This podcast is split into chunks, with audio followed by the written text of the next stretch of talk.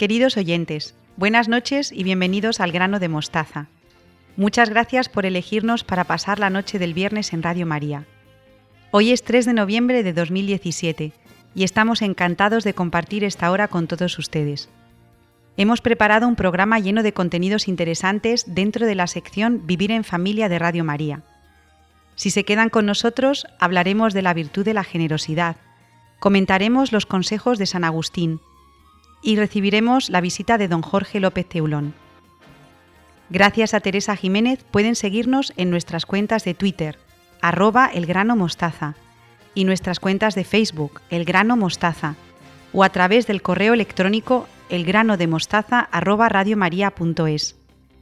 Hoy se encarga de la parte técnica Beatriz Hormigos. Damos las gracias a todos los voluntarios de Radio María que hacen posible esta emisión.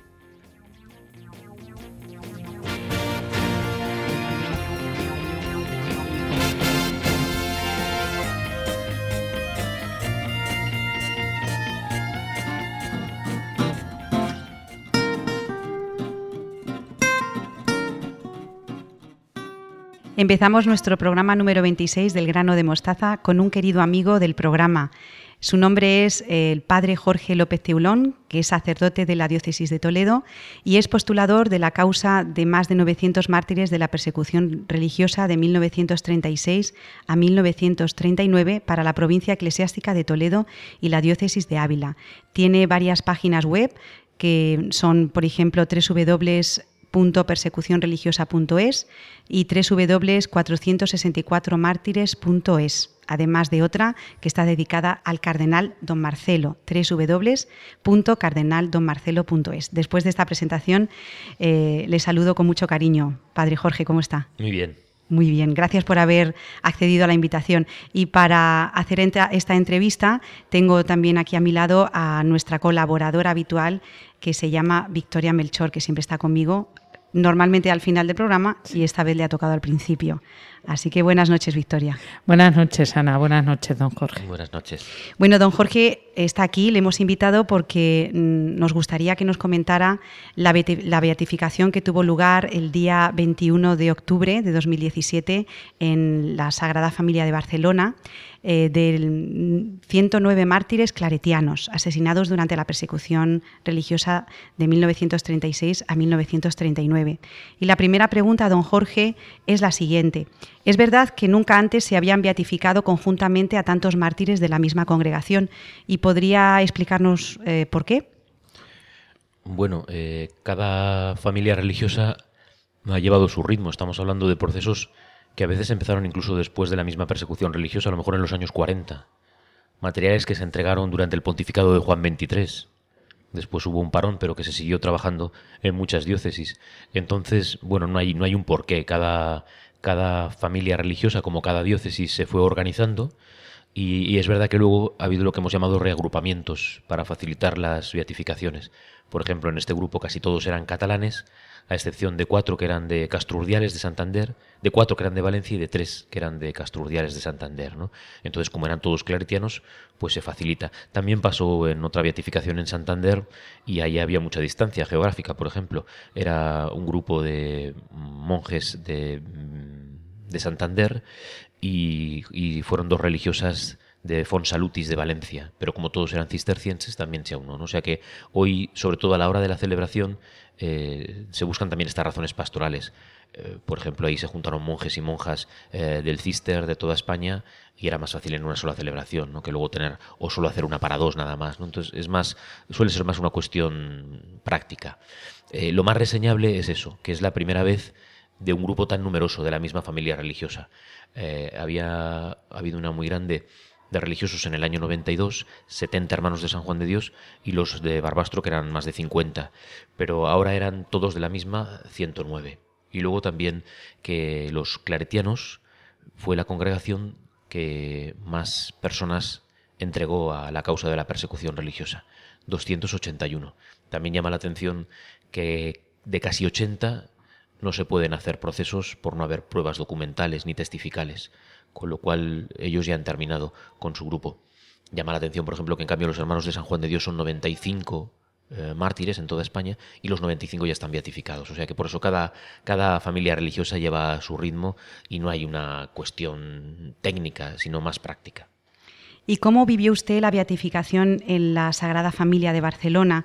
Em, según las noticias, acudieron más de 3.000 personas. De ellas, 1.000 eran familiares directos de los em, mártires claretianos, unos 30 obispos y más de 300 sacerdotes. ¿Cómo lo vive usted, don Jorge? Pues muy alto, porque estaba retransmitiendo los comentarios para Radio María precisamente y estábamos en el coro alto de la Sagrada Familia, que es espectacular. Hay un coro intermedio en donde estaba la prensa, pero nosotros al estar hablando, al estar haciendo los comentarios, pues nos pidieron que estuviéramos en la parte de arriba y desde arriba es una vista privilegiada. Estuvimos el día anterior colocando los aparatos y como era atardecer, pues todas las vidrieras del atardecer que son de colores rojos, naranjas, pues entra la luz de una forma espectacular. Luego por la mañana, como era a las 10 de la mañana, en el otro lado eh, son azules y verdes y entra la luz de otra manera. Es un sitio muy privilegiado, ¿no? O sea que lo primero eso, por lo que supone la gran obra de Gaudí, ¿no? De la Sagrada Familia, que además yo que vivía allí hasta los 16 años, pues hemos ido viendo cómo ha ido avanzando las obras, ¿no?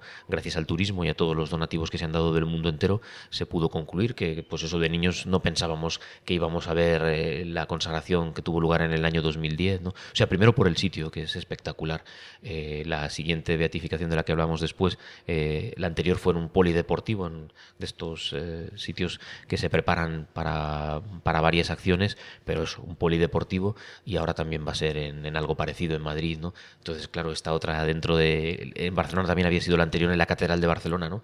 pero la Sagrada Familia es un templo por eso, al estar lejos, pues con menos trato que otras veces, tanto con, con, los mismos misioneros claretianos, con los sacerdotes que venían de todas partes del mundo. De esos obispos, me parece que casi 14 eran claretianos del mundo entero, ¿no? venidos de Oceanía, de África, de, de América, muchos de América. ¿no? Y, y, ese trato pero bueno, estuvimos viendo las entrevistas que se les hicieron, ¿no? Y bueno, pues como siempre, la familia, siempre decimos de broma que cuando llega el momento de la beatificación, mil personas son muchas, ¿eh? es verdad que son 100 mártires, pero luego salen familiares de debajo de las piedras, ¿no? Gracias, gracias a Dios, ¿no? Que a veces durante el proceso no, no, no, te acompañan tanto, pero luego todo el mundo quiere estar presente, ¿no? Porque son mm, feligreses de la parroquia, a veces vienen con el párroco los feligreses, eso a veces son sobrinos, familia ya retirada, pero que llevan con orgullo el ser. Luego, luego al hay otros familiares que desde prácticamente el final de la persecución ya se encomendaron a ellos porque les tienen por santos, por mártires, pero también por santos y cosas, mm, problemas familiares se han encomendado a ellos. Eso, es muy bonito también de, ver y de, escuchar esos relatos. Don Jorge, el cardenal Angelo Amato en su homilía recuperó el grito del pasado agosto en Barcelona tras el atentado. No tenemos miedo. ¿Y cómo se puede aplicar este lema a la realidad de los mártires. Ya, llamó la atención, pero no deja de ser eh, una figura que viene en representación del Papa, ¿no? Bueno, pues no sé si ha habido algún acto desde que pasaron esos desgraciados atentados o no, pero bueno, pues me imagino que cuando él lo viera este verano, sabiendo que tenía que venir, pues encontró ese, ese vínculo, esa relación. Él llega a afirmar luego después, con las mismas palabras eh, que tuvieron lugar durante la manifestación, eh, dice explícitamente, los mártires no tuvieron miedo. Bueno, a veces nosotros hemos dicho lo contrario, ¿no? En el sentido de que eran hombres y mujeres como lo somos nosotros, y claro que tendrían ese miedo frente a lo que estaban viviendo, ¿no? Pero sin embargo, él, él va más por esa fuerza venida del Espíritu, que es con la que el mártir afronta el martirio, y, esa seguridad en la fe. ¿no? Otra vez nos enfrentamos eh, de, los 109, de, los 109, de los 109 a un grupo muy numeroso de jóvenes. En el año 1992, cuando beatifican a los mártires de Barbastro, eh, el Papa Juan Pablo II utiliza la expresión de seminario mártir en el seminario pues también gente joven, ¿no? Pero, pero aquí es más, ¿no? Porque se habla de, eh, por eso que decíamos que es la congregación con más mártires, se habla de congregación mártir, ¿no? Pero aquí hablamos de estudiantes muchas veces, de, de, jóvenes, de eh, chavales de 18, 20, 25, y luego los superiores y los formadores, ¿no? Que estaban al frente de cada casa, ¿no? Pero es un grupo muy numeroso de jóvenes, ¿no? Claro que tendrían miedo, ese miedo a, no saber cómo sería el último momento, ¿no?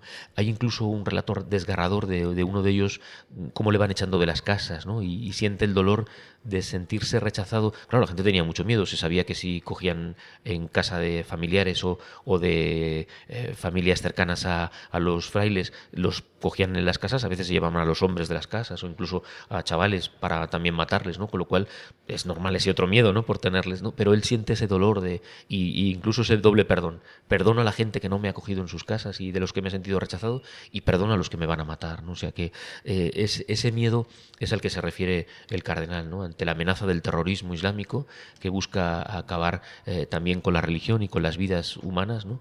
Bueno, pues no sabemos eh, si eran todos católicos, por ejemplo, los que murieron en las Ramblas, ¿no? pero se hace ese paralelismo ¿no? De, no tener miedo frente al odio. ¿no? utiliza una frase del cardenal Amato, es, genial en, sus predicaciones, y, utiliza una expresión que la venganza del cristiano es el perdón. ¿no? Es, es como muy contradictorio, ¿no? pero es así, ¿no? el perdonar. ¿no? Y solo se perdona cuando no se tiene este otro miedo, cuando uno está lleno de Cristo y puede perdonar a los que están a punto de matarte. Es característico de todos estos mártires que tenían una clara vocación misionera, don Jorge. ¿Usted cree que ayuda este carisma para estar preparados para la entrega total. Está claro que a ellos les, a ellos les ayudó. Se lo digo más bien para nosotros, para los que estamos aquí, también para las familias que nos escuchan. hace semanas fue el Domun y, el lema que se utilizaba este año era, era sé valiente, ¿no? Y, el, y lo hemos comentado varias veces, se ofrecía ese ejemplo de unos padres ya mayores que adoptan a un niño de color y que tienen a su vez el protagonista pues es sacerdote y es hermano del padre que adopta, ¿no? Entonces esa vinculación a la valentía en todo, ¿no? Se predica el evangelio de muchas maneras, también a través de la adopción, por ejemplo, ¿no? Eso es una cosa también curiosa, ¿no? Y luego del claro testimonio, el mismo hermano del que ha, del, adoptado, pues le dice a su tío, eh, mis padres dicen que tú eres muy valiente porque has eh, llevado medicinas a una población, has salvado a gente, ¿no? O sea que eh, toda, todo ese mundo de valentía. Está claro que estos misioneros, además se llaman así, los misioneros, el, el, nombre antiguo era misioneros cordimarianos del corazón inmaculado de María, ¿no? ahora normalmente hablamos de claretianos, ¿no? Pero el mismo el mismo superior general, que ahora es indio, eh, hindú, pues él hablaba de ese eh, carisma que tenían muchos de ellos esperando ir a las misiones. Se sabía de algunos que ya tenían la documentación preparada para ir a China, o sea que efectivamente eh, son misioneros que iban por todas partes, ¿no? Por todas partes. Eh, San Antonio María Claret empieza predicando en Cataluña, ¿no? O sea que las primeras misiones eran como muy locales. Luego él irá a las Canarias y ser arzobispo de Cuba, pero, pero luego los misioneros claretianos ya estaban, cuando, cuando estalla la guerra, ya estaban por muchos lugares del mundo como misioneros, ¿no? Y ese carisma del envío, pues eh, va todo unido, ¿no? La entrega, cuando uno ya se ha ido de su casa, recuerdo otro de los, eh, de los mártires, con 11 años se va de su casa y luego enferma de tuberculosis, le matan, le sacan del hospital para matarle, pero podía haber muerto de tuberculosis, ¿no? Pero cuando un niño que parece que con 11 años, eso, pero 11, 12, 15, 17, 20, cuando uno ya ha hecho donación de su vida para irse de casa y dejar a su propia familia para seguir a Jesucristo, todo lo demás viene seguido. Es verdad que no esperamos, eh, y menos hoy en día, por ejemplo, la muerte martirial, ¿no? Pero sí que hay esa otra entrega de la muerte a las cosas de cada día para ser de Cristo y para predicar el Evangelio. Y eso no solo los sacerdotes, sino todo bautizado. Don Jorge, ¿cómo ha vivido usted el falseamiento de las noticias de los mártires ocurridas en 1934 y 36? Y me gustaría también preguntarle cómo y dónde podemos estar bien informados a este respecto. Bueno, lo hemos visto eh, a través de todo lo que está pasando con el tema del separatismo, el uso que ha hecho siempre la izquierda e incluso algunos por intereses a través de los medios de comunicación, a través de los anuncios, a través de, pues eso está más que sabido, ¿no? Entonces el falseamiento del tema de la leyenda negra, ¿no? La historia de Pío XII, por ejemplo, eh, todavía salía una abuelita que la han condenado, no sé si con casi 90 años, porque habla en contra de que no existió el tema del holocausto, ¿no? Dice hasta estas alturas, con películas, con fotografías, con, con todo más que sabido, ¿no? Eh, el empecinamiento de muchos y por querer seguir mostrando eh, falsedades pues con eso tenemos que contar, ¿no? O sea que de, lo que se trata es eh, de contrainformar, ¿no? Igual, igual que vino la contrarreforma para ir contra Lutero y dejar las cosas claras, pues lo que hay que hacer es informarse bien y efectivamente, pues además hoy en día, gracias a Internet y bueno, pues eh, ya no solo las páginas donde yo trabajo, en Religión en Libertad o, en, otros sitios eh, en donde se puede buscar por servidores, hay que poner la palabra católica siempre para, eh, para no ir a otros lugares y, y, hoy pues gratuitamente te puedes informar sabiendo a dónde vas, claro, pero igual con libros, ¿no? los libros que se publican en el primer momento están ya todos descatalogados, los encuentras en de viejos, pero de viejo, pero Ahora hay montones de familias religiosas y de diócesis que han ido volviendo a, publicar con un lenguaje además moderno, pues todas estas historias, ¿no? O sea que como siempre lo que hace falta es cultura y formación eh, para que no se vuelvan a repetir las mismas cosas. Es que lees eh, cosas que pasaron cuando en el año 34, el 6 de octubre de 1934, eh, Companys declara el, Estado catalán, el Estado catalán, ¿no? o sea que lo que ya está pasando ya pasó y, lees todos los hechos de alrededor, que ese día matan a un sacerdote, que, tiene que ver, ¿no? y ese día matan a un sacerdote y los mozos de escuadra tardan cinco días en presentarse en el pueblo, la revuelta que se ocasiona, al, sacerdote le arrastran. Bueno, pues ahora resulta que en ese pueblo que se llama Navás, en, el Llobregat, cerca de Barcelona, eh, sigue existiendo eh, la calle dedicada al sacerdote asesinado y el alcalde es de la CUB, es de los independentistas, ¿no? O sea que, bueno, pues mm, hay que saber y hay que leer para ver cómo se repiten las cosas y para que no se repitan, claro. Pero claro, quien quiera que se repitan para seguir eh, imponiendo lo suyo, pues lo van a seguir haciendo. Por eso es muy importante, efectivamente, que nosotros estemos formados y sepamos de qué van las cosas, ¿no? Y sobre todo sepamos nuestra historia de mártires, ¿no? No se entiende, y bueno, a lo mejor no es el comentario para este momento, pero eso que 400 sacerdotes, que no es ni uno ni dos, 400 sacerdotes hayan firmado todo esto cuando hubo miles y miles de mártires que regaron su sangre por, por la Iglesia Católica, por una España católica, vale, sí, pero por la Iglesia Católica, en el nombre de Cristo y de la Virgen Santísima. Y, dices, pero no, no no, han leído un simple manual. ¿eh? Bueno, ahí queda. Yo siempre he dicho, perdón, yo siempre he dicho que cuando nosotros estudiamos el EGB, en nuestros libros no había una sola referencia al tema de los mártires. Ahora, en cambio, este escritor, eh, que siempre está con polémica, que ha escrito una historia de la guerra civil, pues ya nadie duda en recoger por lo menos los 7.000 mártires eh, Arturo Pérez Reverte. Una historia de la guerra civil muy flojita, pero ya nadie duda en poner que hubo 7.000 víctimas que no tenían nada que ver con esto.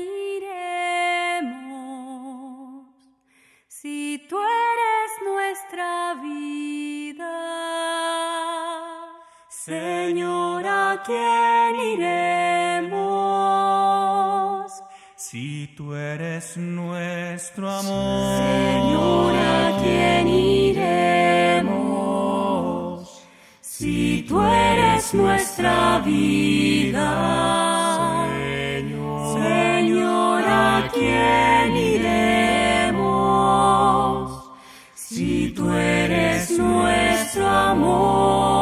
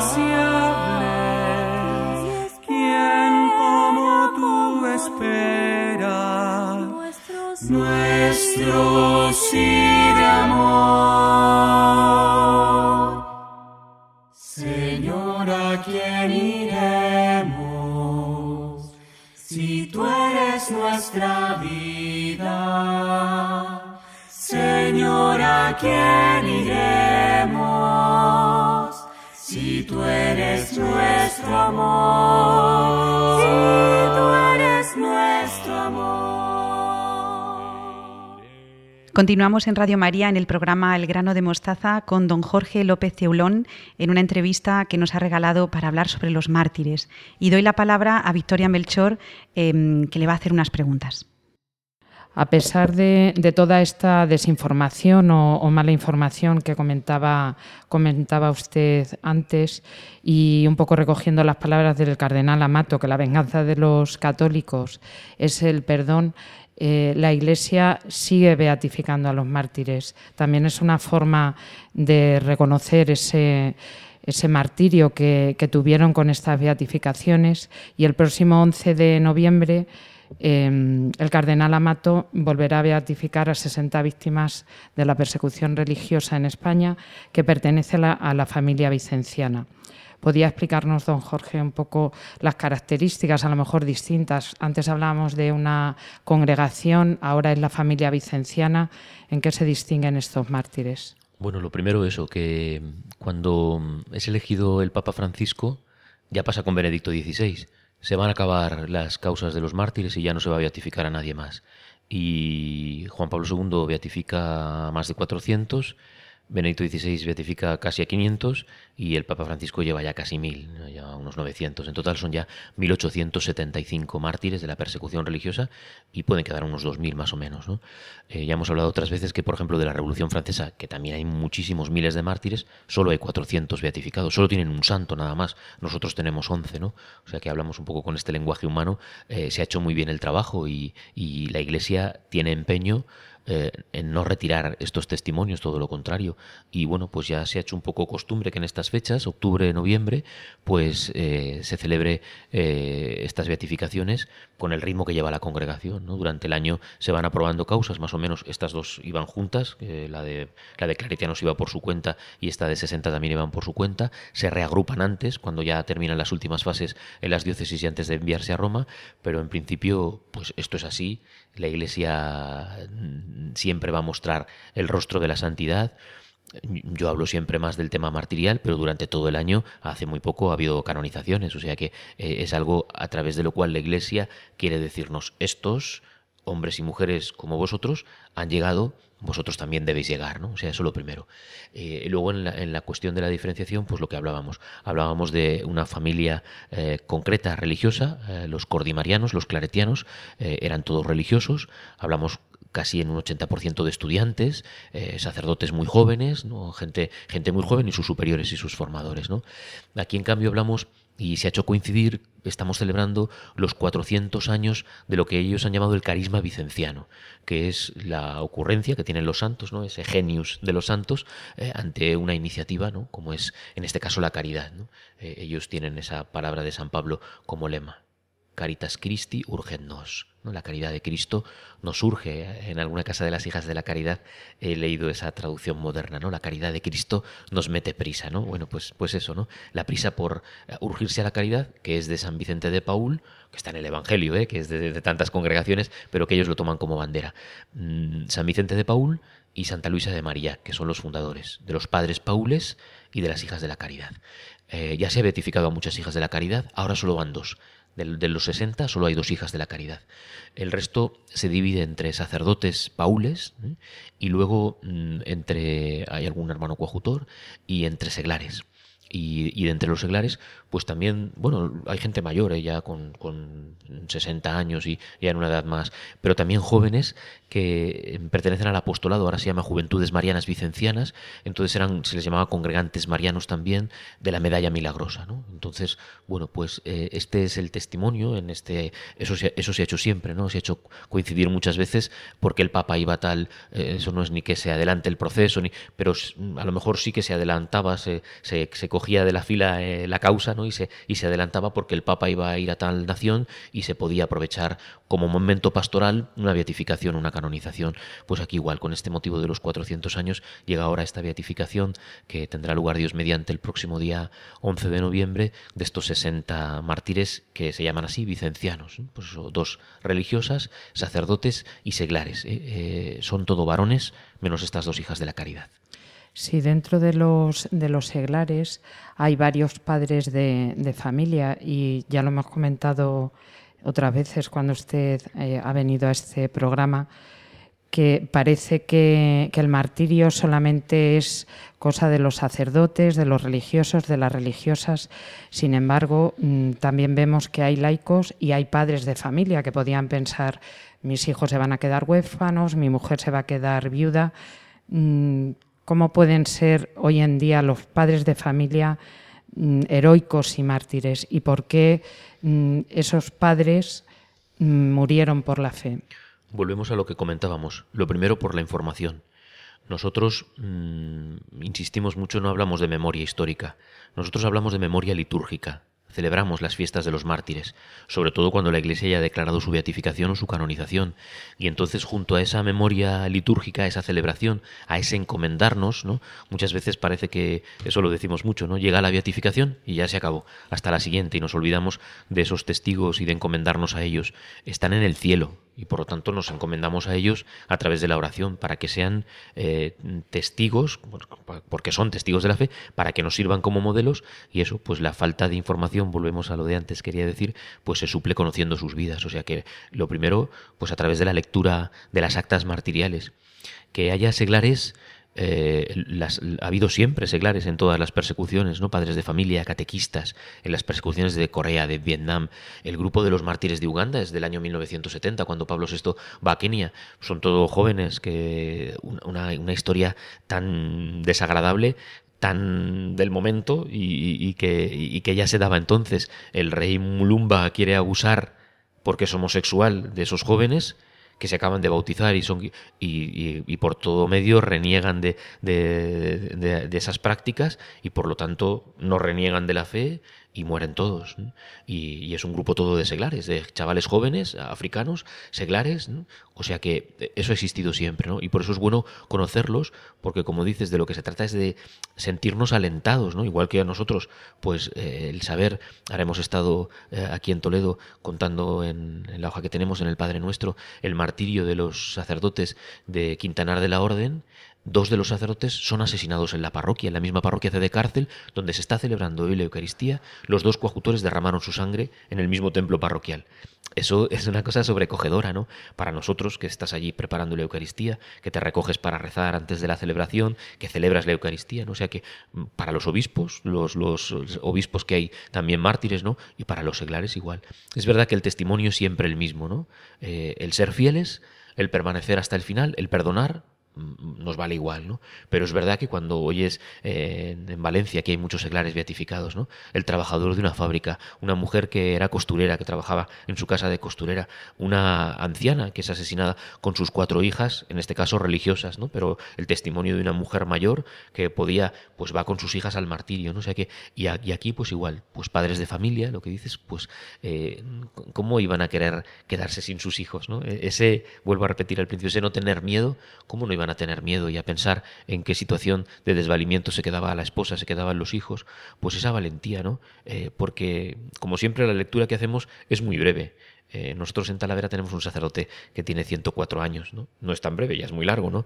Pero que son 104 años con la eternidad, ¿no? Entonces, siempre es esa medida corta, ¿no? Está el caso famoso ya, por hablar de un, de un beato, de Francisco Castelló y Aleu, que se despide de su novia y, le dice incluso, búscate otro, otro hombre que, que, te haga feliz, con el que te puedas casar y hacer un matrimonio, eso no le debió hacer ninguna gracia a la, a la novia, ¿no? Pero con ese deseo, pues, de recuperar las cosas ordinarias de la vida. Pero yo me voy al cielo y en el cielo te esperaré, ¿no? Pues así se despiden muchos de estos mártires seglares, ¿no? Sabiendo cómo dejaban a sus familias, ¿no? Pero, claro, es el, el, el ditiramo de siempre. ¿Me echo para atrás?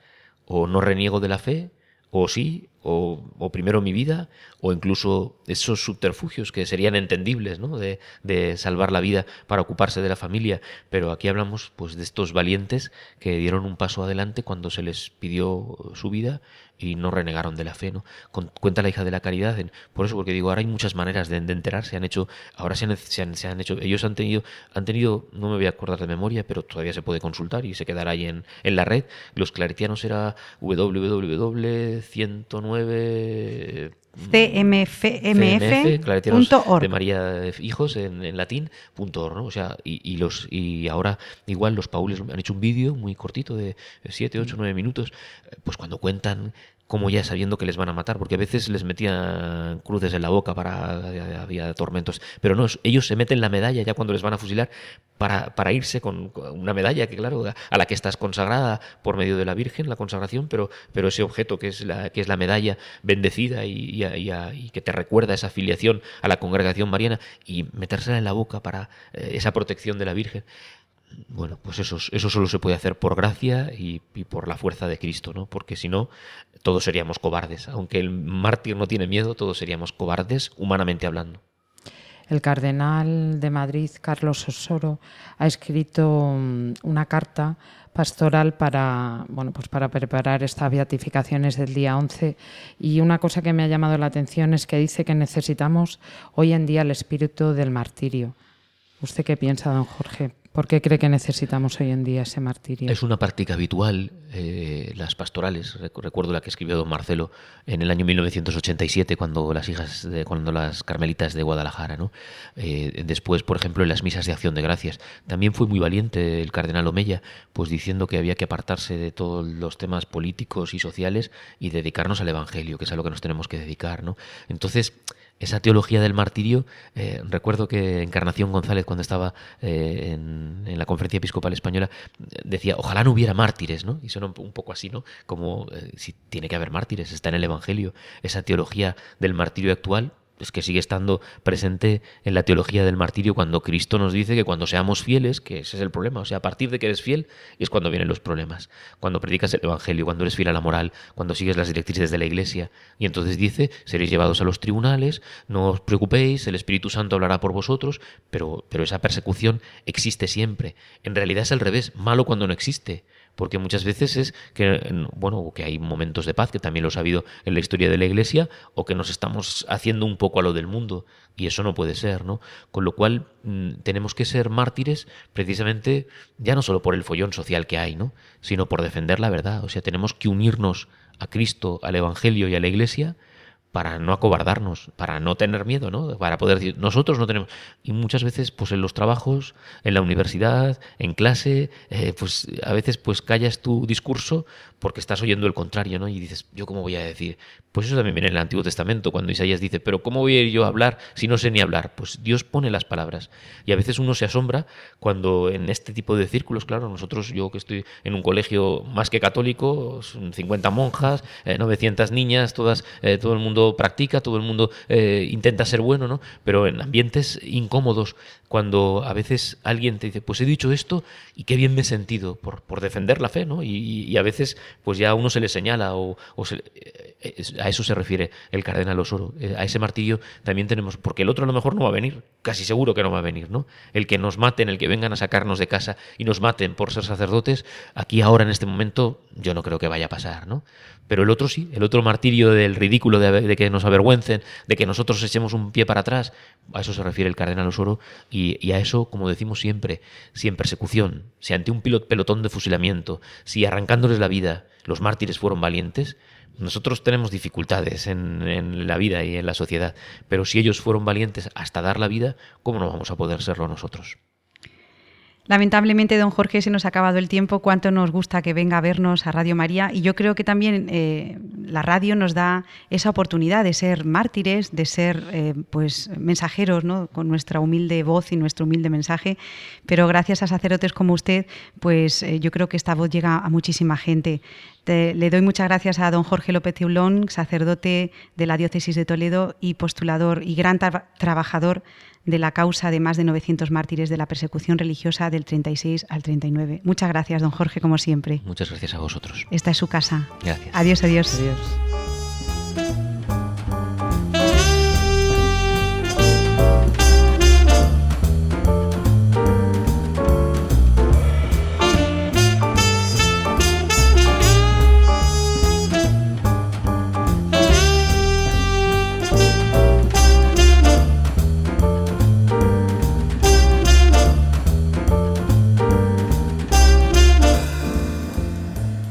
Seguimos en Radio María en el programa El grano de mostaza.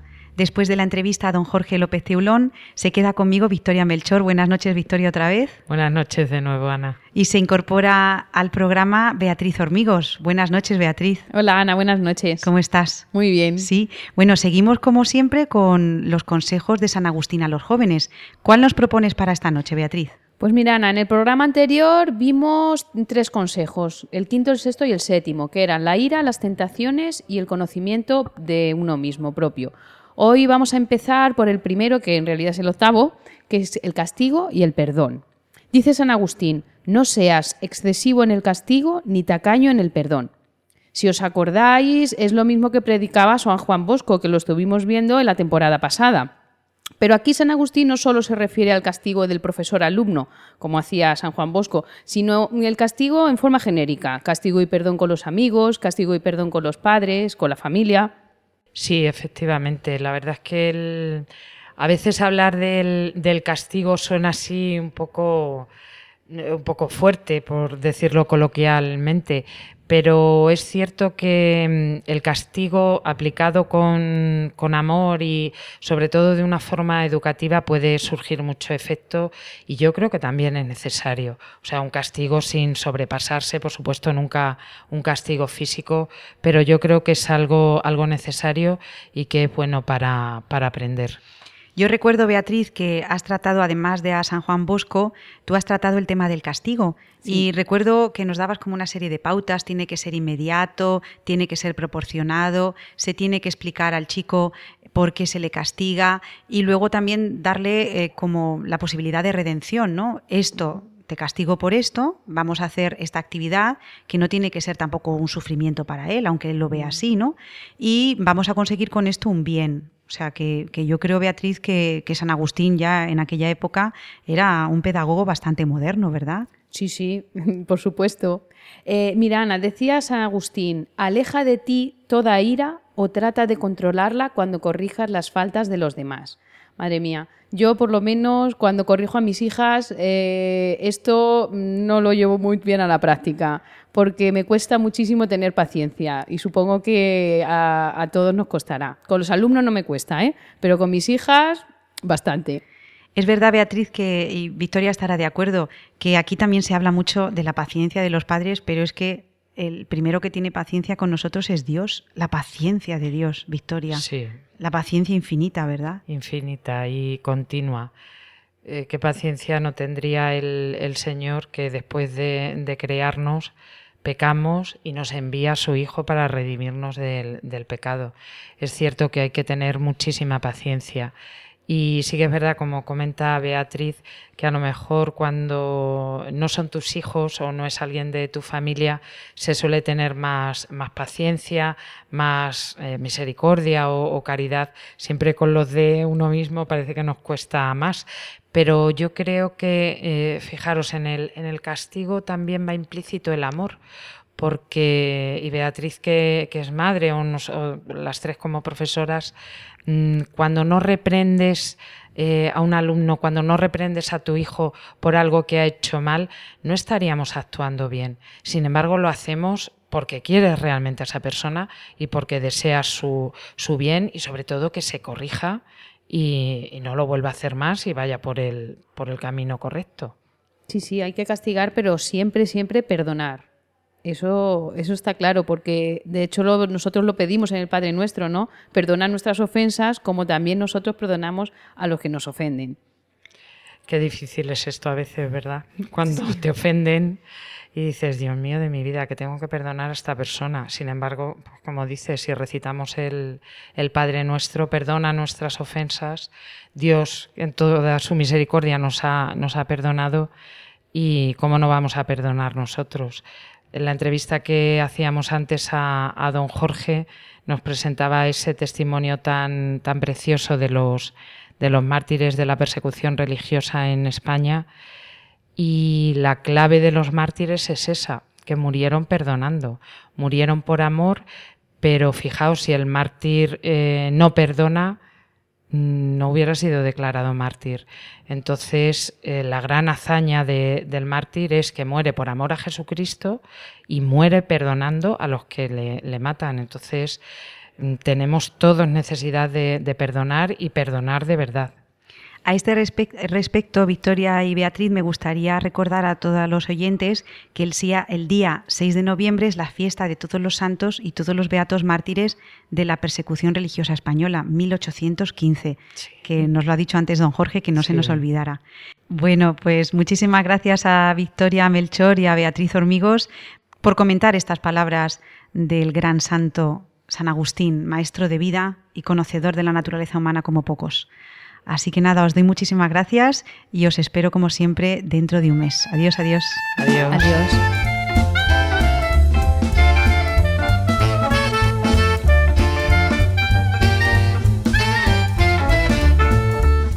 Saludo a mi colaborador Estanislao Martín. Buenas noches, Estanislao. ¿Cómo estás esta noche de viernes? Estupendamente, Ana. Buenas noches a ti y a todos los oyentes. Bueno, Estanislao, seguimos con el estudio de este tema tan importante de las virtudes humanas en la educación. El mes de octubre recuerdo a todos los oyentes que lo dedicaste a la generosidad, pero quedaron en el tintero algunos puntos que habría que completar, ¿verdad? Sí, así es, efectivamente. Vamos a tratar de completarlos hoy y de avanzar un poquito si se puede. Bueno, pues antes de empezar, Estanislao, sería bueno, para situarnos, que hicieras un pequeño resumen de lo más importante del programa de octubre, de esta virtud de la generosidad. Muy bien. Pues quizá los oyentes recuerden que habíamos dicho que había varios motivos para educar en la generosidad, siendo el primero que esta virtud ayuda a hacernos desprendidos y con ello a liberar nuestro corazón, a ser libres, en definitiva. Dimos también algún apunte sobre los apegos en general y es por donde querría continuar hoy. Decíamos que los apegos, siendo necesarios en algunas etapas de la vida, a la vez pueden suponer un freno para el desarrollo personal y más aún para la vida espiritual. Los apegos son como la cáscara externa, que tienen algunos frutos, no sé, ahora que estamos en esta época, ¿no? almendras, por ejemplo, castañas, la cáscara externa. Esa cáscara vale mientras el fruto tiene que madurar, mientras está haciendo, luego ya no tiene provecho ninguno y hay que tirarla necesariamente. Pues igual con los apegos, hay que ir desprendiéndose de ellos poco a poco a lo largo de la vida. Solo hay un amor irrenunciable, Dios, y todo lo demás, como dice San Ignacio, en tanto en cuanto nos sirva para ir a Él. Bueno, Estanislao, de todos estos apegos que dices que son como una cáscara externa eh, de la que hay que eh, pues, deshacerse, ¿habría algún apego que haya que combatir más importante, unos que otros? ¿Cómo lo, cómo lo ves? Eh, quizá recuerde algún oyente que en el programa anterior decíamos que los apegos son como amores parásitos, ¿no? que viven de, lo que no les corresponde. Pues bien, hay dos, hay dos que están muy arraigados, muy arraigados en el corazón. Es el amor a la propia voluntad, que es el mayor de todos los apegos y el más difícil eh, de combatir y de, de, desprenderse de él, y otro muy conocido y muy fuerte, que es el apego a las cosas materiales, el apego a las riquezas, más en concreto al dinero, vamos. Yo diría que es un troyano muy peligroso y tenemos que estar muy alerta y ser conscientes de que siempre estamos expuestos a que acabe imponiéndose. Corremos este peligro en todas las edades y especialmente eh, según vamos cumpliendo años, según vamos siendo mayores. El apego a las riquezas es un enemigo que si no le mantenemos a raya puede acabar convirtiéndose en Señor al cual servir, según nos advierte Jesús en el Evangelio.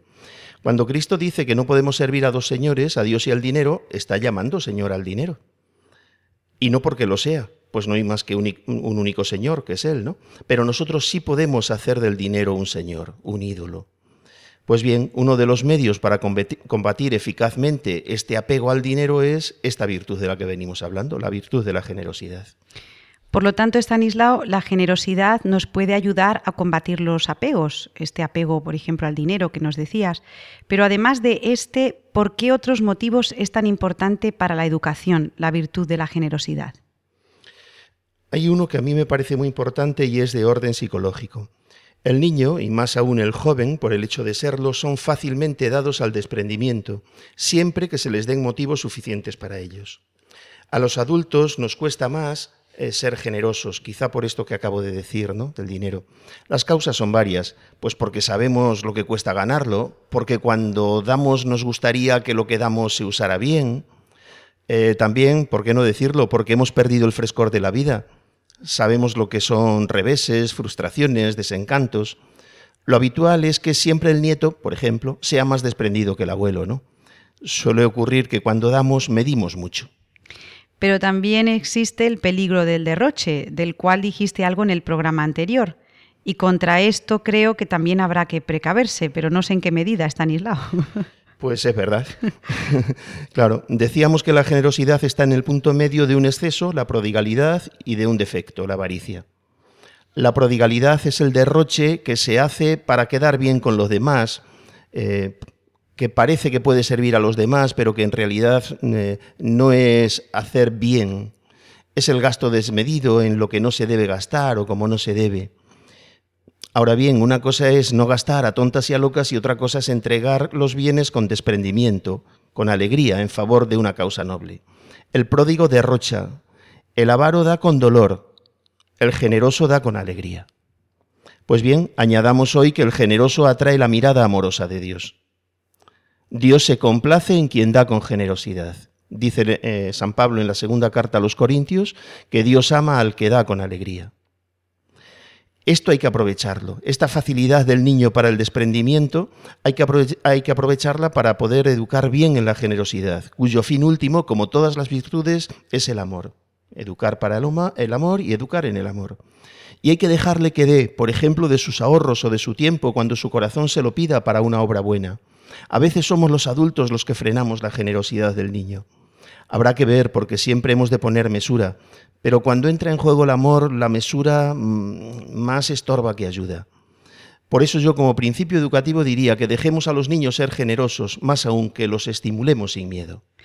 Bueno, yo voy a jugar un poco a los que le preguntaban a Jesús en el Evangelio, Estanislao, que le decían, pero ¿cuántas veces hay que perdonar? Bueno, pues yo te pregunto, ¿Cuánto hay que dar? ¿Hasta dónde hay que dar? Hay, esa pregunta, a ver si te pillo. Pues voy a tratar de escaparme echando mano de la palabra de Dios, que me parece que eh, es el mejor recurso, la mejor fuente que tenemos, ¿no? o la vida de los santos. La palabra de Dios dice, también en la segunda carta a los Corintios que hemos citado hace un momento, mirad, el que siembra tacañamente, tacañamente cosechará. El que siembra abundantemente, abundantemente cosechará. Preguntabas, ¿cuánto hay que dar? Dice San Pablo, cada uno dé como le dicte su corazón, no a disgusto ni a la fuerza, pues Dios ama al que da con alegría. Cada uno tenemos una circunstancia, cada uno tenemos unas posibilidades, cada uno tenemos unas obligaciones. Entonces, ¿cuánto hay que dar? Pues el corazón es quien nos lo tiene que decir, pero eso sí, eh, con alegría, ¿no? Y Dios, sigue diciendo San Pablo, tiene poder para colmaros de toda clase de dones, de modo que teniendo lo suficiente siempre y en todo, os sobre para toda clase de obras buenas. Eh, esta, la primera fuente ¿no? de la palabra de Dios, me ha parecido que ahí había una buena cita. En cuanto a los santos, pues Santa Teresa de Calcuta es maestra en esto, ¿no? Eh, ella dice, tiene una de esas frases famosas y que se han repetido mucho, ¿no? ¿Hasta dónde hay que dar? Dar, dice ella, hasta que duela y cuando duela, dar más todavía. Es todo un reto, Ana. Pues totalmente, y en la sociedad en la que vivimos más aún. Bueno, Stanislao, ¿y podrá algún oyente que esté ahora escuchando Radio María decir, si yo no tengo dinero, si, si casi casi me falta lo necesario, ¿podría dar alguna cosa? Por ejemplo, ¿cómo vemos esto del tiempo? que ya recuerdo en los primeros programas de Radio María, hablabas del que da el tiempo, da la vida, ¿no?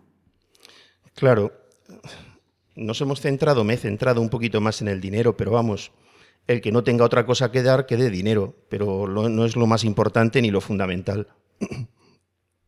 Es verdad que es un bien, no el que da dinero no da un mal, pero es el más pequeño de todos los bienes, aunque sea necesario y sea importante también. No hay que quitarle importancia. Vamos a decir algo del tiempo, del tiempo personal, ¿eh? al que tantas veces, como decías, hemos aludido ya en este programa. Pues con ello entraríamos en el tercer motivo que hace a la generosidad una virtud excelente para tenerla en cuenta en la educación, dar con abundancia de nosotros mismos. de nuestras cualidades, de nuestra ayuda, nuestra compañía, nuestros talentos, los que tenemos porque los hemos recibido. Esto nos acerca a Dios, nos hace parecernos a Él. Dios cuando da no da dinero. A veces también lo da a su, a su modo, ¿no? Eh, por, eh, por, mediaciones, a través de unos y otros, pero no, no es lo que más le gusta dar. A Dios lo que más le gusta regalar son personas. Entonces a los padres les regala hijos, a los hijos les regala padres, a los amigos amigos, a, a, los esposos esposas, a un novio una novia, etc. ¿no? Bien, pues en ese, de ese orden son los tipos de regalos que hace el Señor. Y, es que no, no es que sea generoso, sino que es la generosidad y la fuente de toda generosidad, lo cual en él pues no es sino un aspecto de su infinita bondad. Dios es infinitamente bueno, tanto que cuando da el Espíritu lo da sin medida. Así lo dice San Juan, Dios no da el Espíritu con medida. Y cuando da cosas lo hace también con una superabundancia sin límites. Así nos lo manda a nosotros y así lo tiene prometido. Dad y se os dará, os verterán, dice, una medida generosa, colmada, remecida, rebosante. Pues yo creo que desde Radio María deberíamos pedir todos, nosotros y los oyentes, este cambio de corazón, que el Señor nos haga ver a los demás eh, con sus ojos, ¿verdad? Que sepamos apreciar estas cosas que son invisibles a los ojos y que, bueno, seamos generosos en el tiempo y en el dinero, porque también con el dinero se hacen cosas necesarias. Bueno, si alguien, algún oyente tiene eh, algo que comentarnos sobre esto que nos dice Stanislao, eh, pues tenemos un, eh, una dirección de mail que es elgranodemostaza@radiomaria.es y en esta dirección estaremos encantados de pues, recibir todas las, eh, todos los mensajes, todos los comentarios que quieran hacernos a nuestro programa El grano de mostaza. Hasta luego, Stanislao, adiós. Gracias, Ana, adiós. Adiós, adiós.